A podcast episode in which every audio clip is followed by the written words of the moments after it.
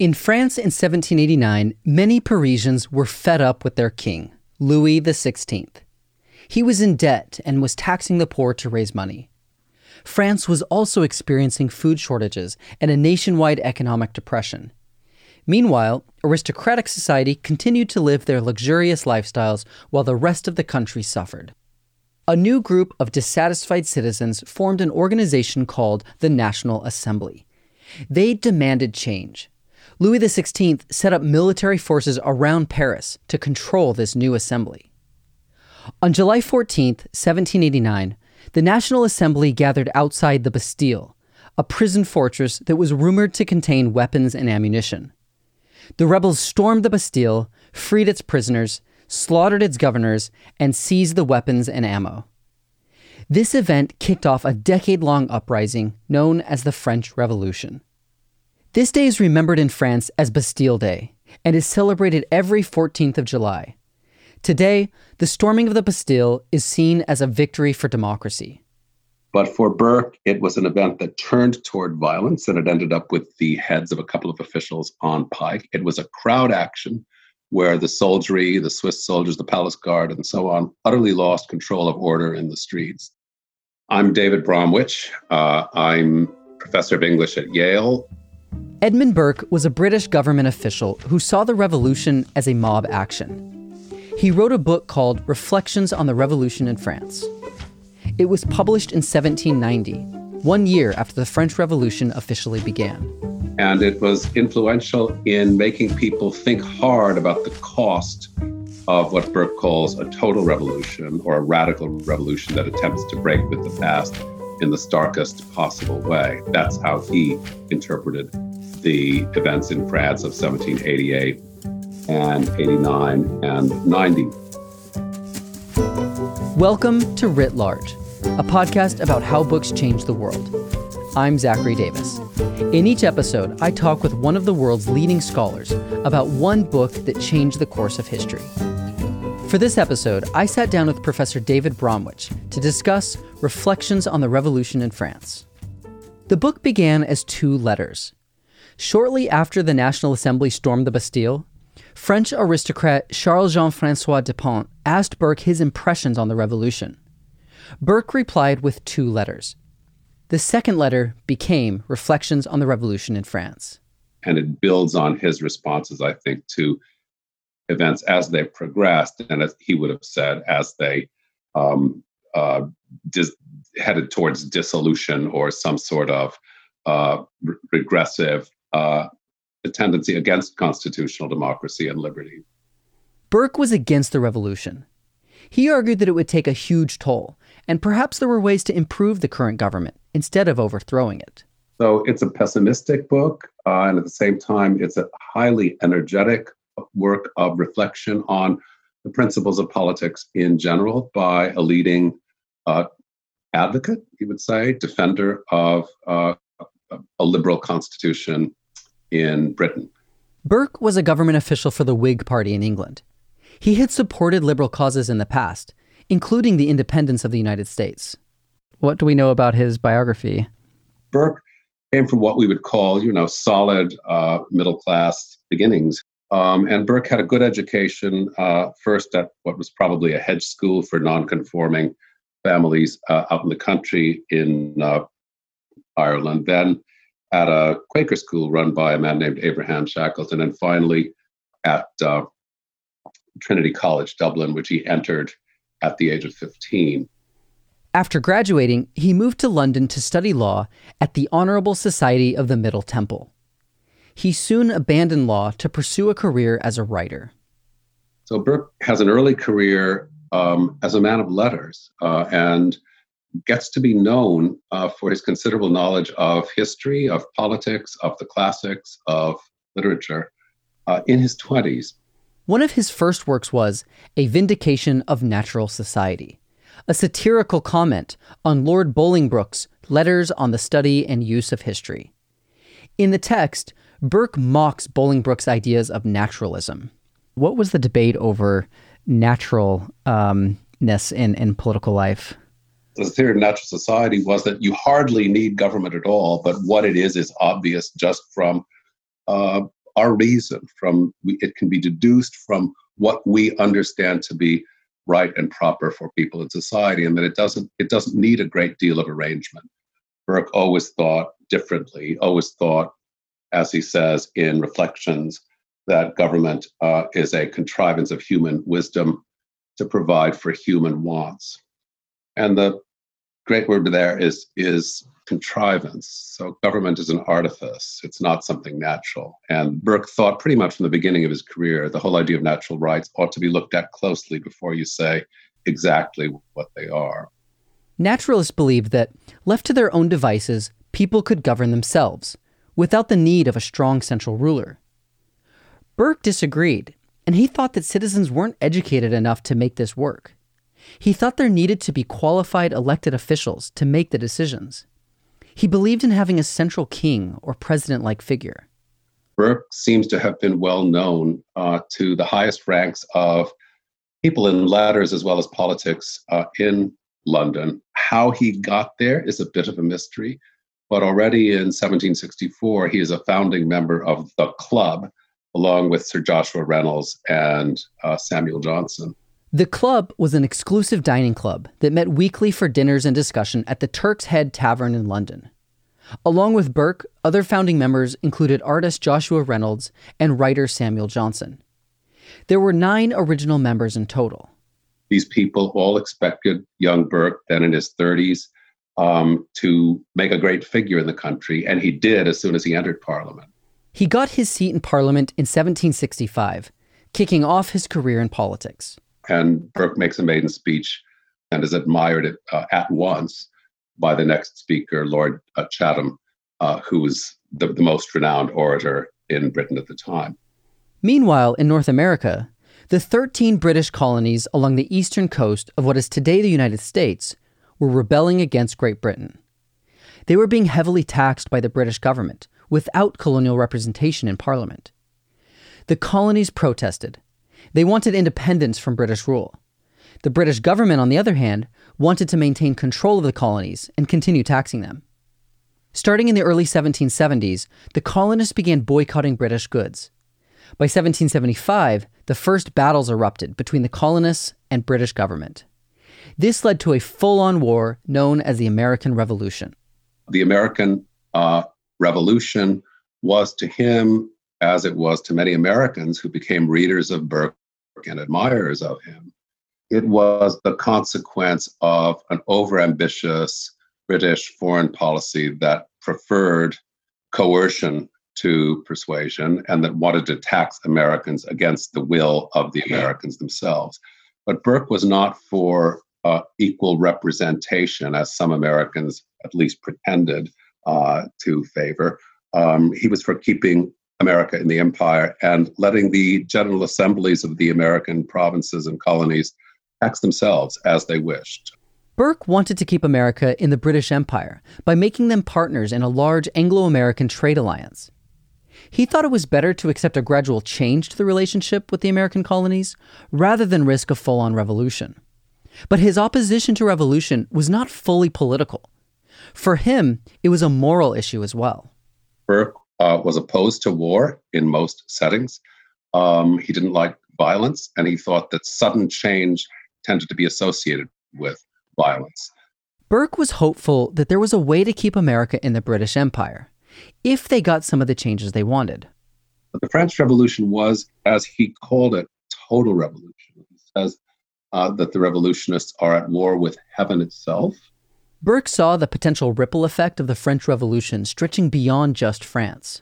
In a couple of suggestive passages of the book, he compares the coming of the French Revolution, which he identified with the coming of democracy and the possible spread of it across Europe. Um, he, he associates it with the coming of Christianity. It's going to be that revolutionary change. And as this is an implicit analogy, I think, as Christianity overthrew the Roman Empire, so democracy will do to what Burke believed to be the mixed system of opinion and sentiment that constitutes Christian Europe. Christian Europe held much of the power. It was associated with high society, chivalry, and hostility toward conquest and new money. And he thought the French revolutionists were men of new money. They were a new class of people, um, but they were also uh, treating their own country, as he says, uh, as a country of conquest. Um, how does this show itself? Well, Burke dramatizes very acutely uh, and unforgettably uh, two events of the revolution uh, the storming of the Bastille, which, in heroic accounts of the revolution, of course, is one of their precious moments. It's, it's something that the uh, advocates of the revolution themselves celebrated the 14th of July.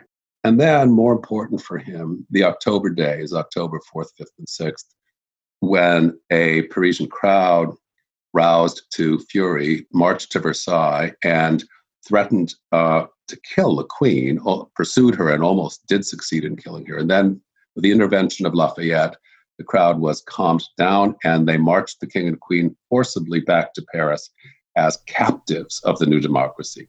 Six months after the storming of the Bastille, 7,000 armed Parisian women marched to Versailles, where King Louis XVI and Queen Marie Antoinette were living. The crowd was fed up with the taxes and rising bread prices and demanded a fair price for bread.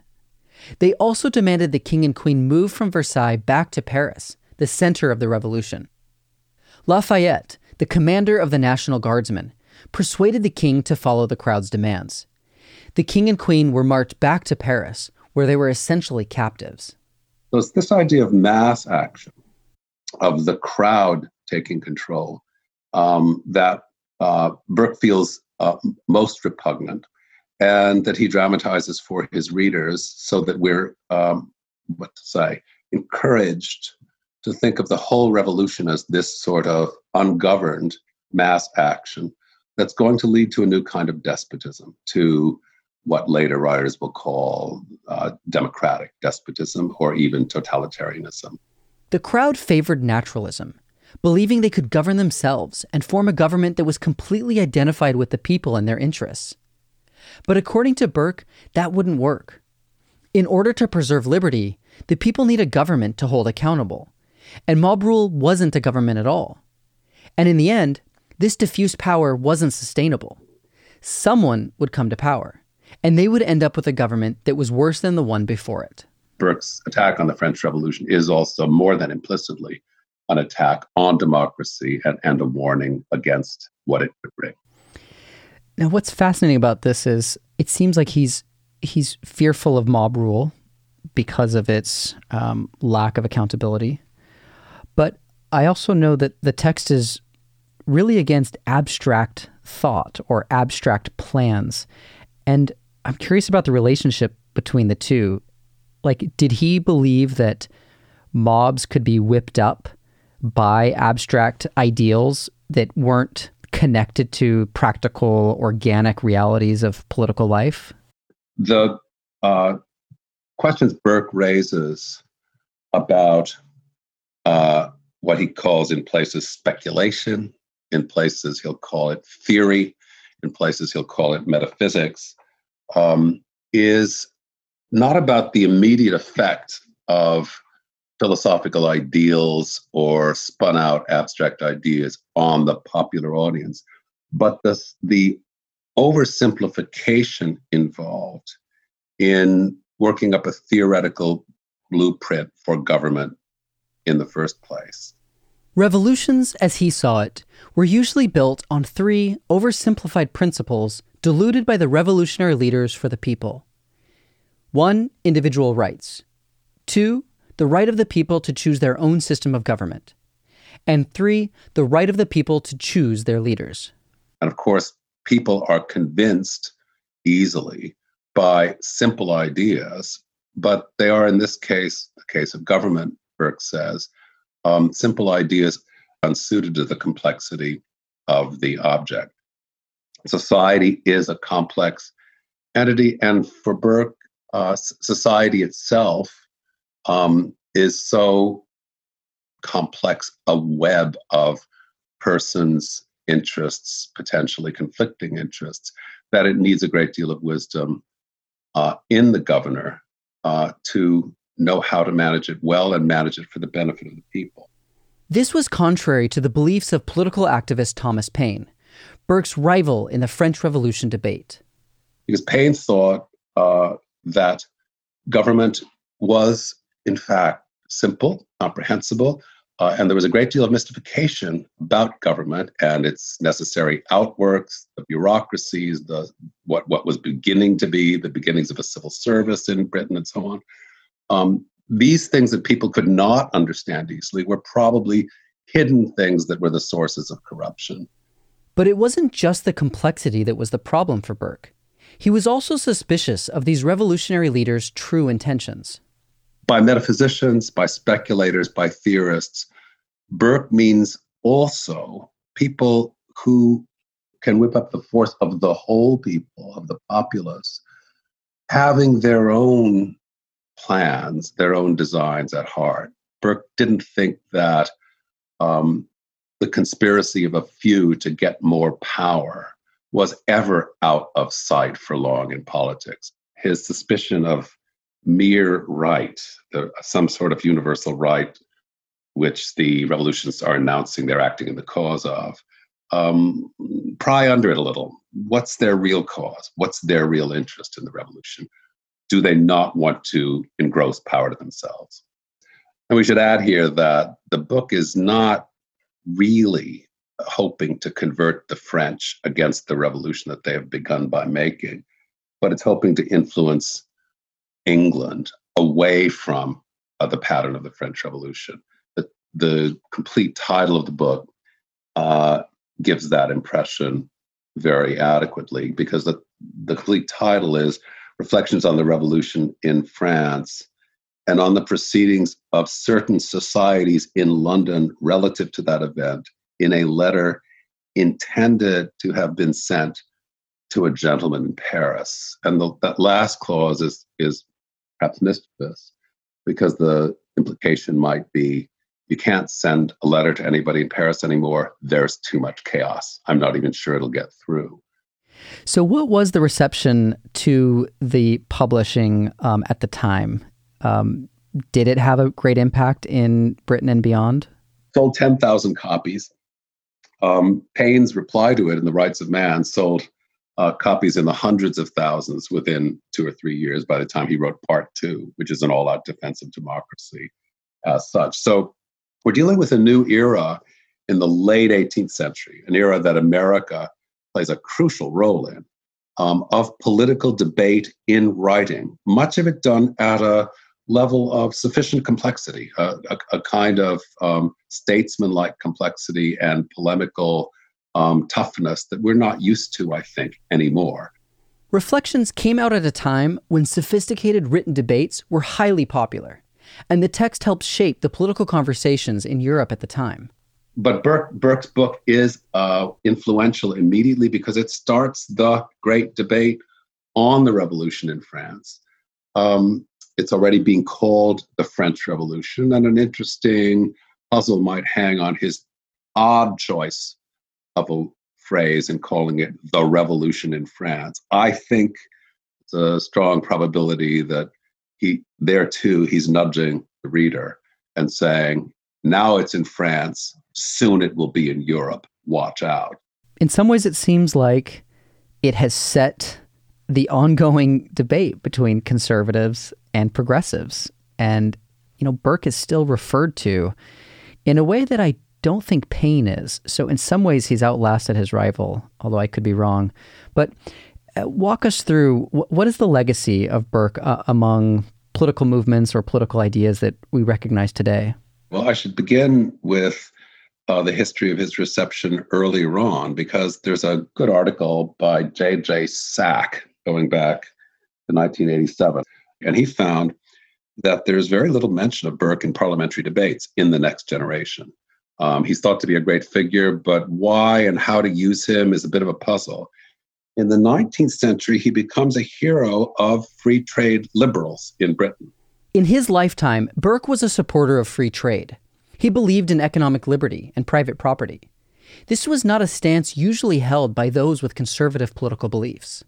It's very hard to get the right name for Burke. Conservative is the name generally given to him now. If there were a word for preservative, a preservationist rather than uh, what we call a political conservative. It might be more appropriate because Burke says that, you know, in his view, um, a, uh, a disposition to preserve and an ability to improve are the necessary talents for a statesman.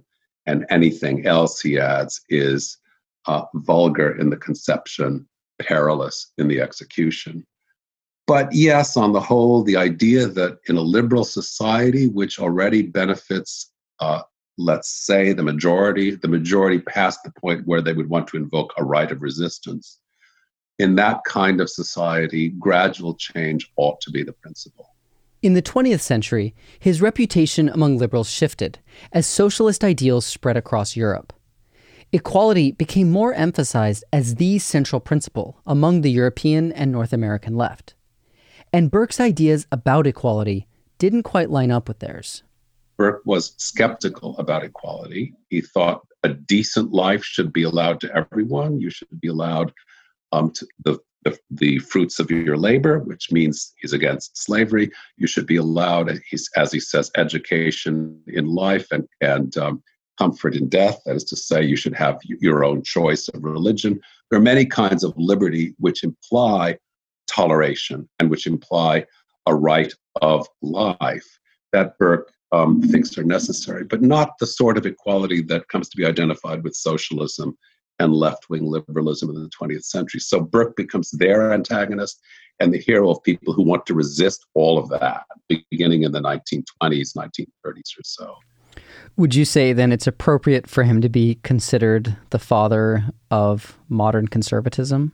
Burke deserves to be called conservative for many reasons. Um, I don't know that he can be considered the founder of any ism.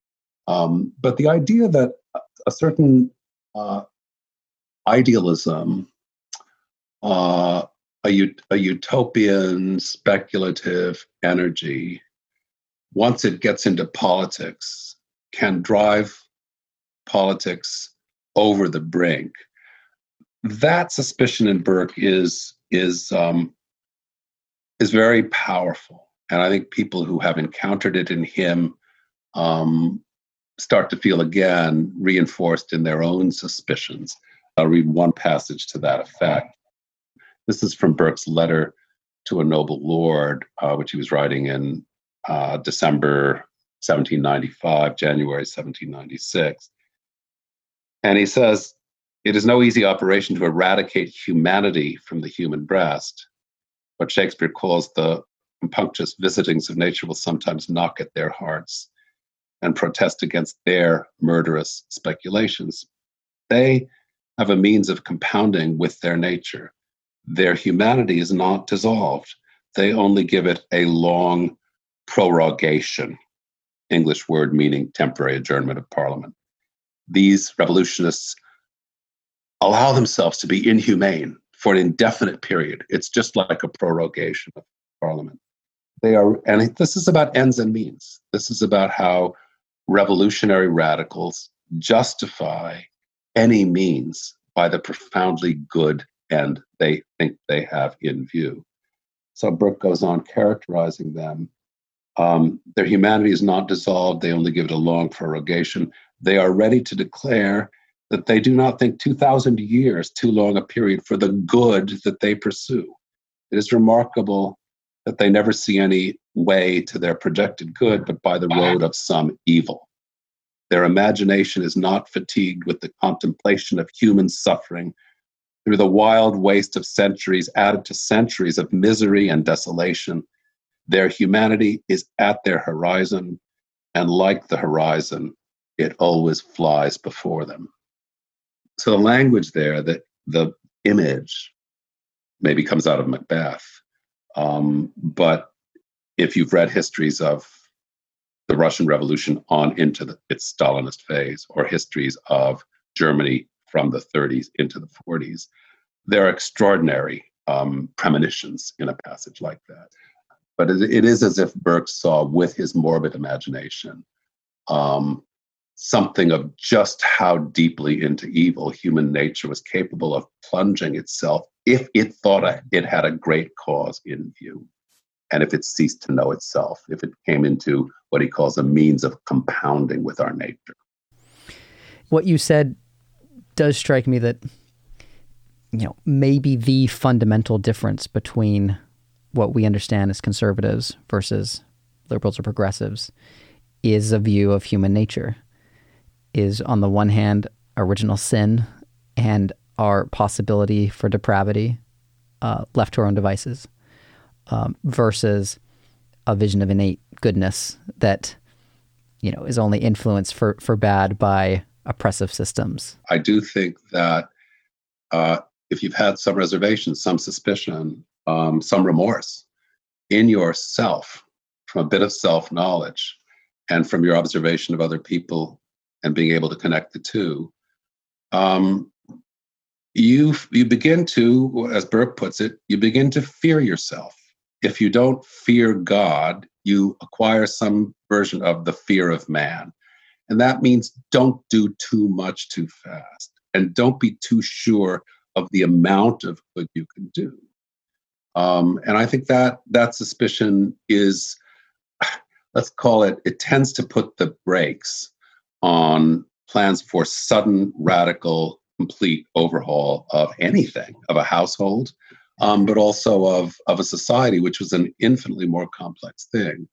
And you know, I think you do see uh, in um, radical reformers who haven't had this reservation a sort of commitment they don't answer for and don't even have a language for speaking about um, that human nature is capable of being made well fit for natural society being made such that it has been purged of whatever is wrong in it, and what is wrong is this is uh, only created by prejudice and corruption. But the idea of, of let's call it something analogous to original sin, of, of original deep fallibility in human beings. I think that is a that is a conservative intuition, um, and it it it makes you uh, slow to take up uh, appeals to sudden and total resistance um, to something you can't immediately see as very harmful. How, how does the world look different because of this text? What he would have wanted to say in 1790 is he has made uh, zealous idealists for democracy a little less sure of themselves, has made them want to take a measure of their projects and think of the complexity of the object with which they are dealing. Um, that he has also wanted to teach again uh, the good of a complex government, a constitutional government of liberty that has built in checks and limitations from the very complexity of its parts, and that assures certain rights. Um, for example, the preeminent example, always, I guess, the right of equal treatment under the law to everyone, not just minorities of race and religion, but minorities of opinion. Um, that that a government assuring equal right under the law should should be of such strong standing that no possible majority can override it. Um, I think Burke would have wanted that result, and I think that that result has been to a large extent realized at moments in American constitutional history. Writ Large is produced by Galen Beebe, Jack Pombriant, and me, Zachary Davis. We get help from Liza French.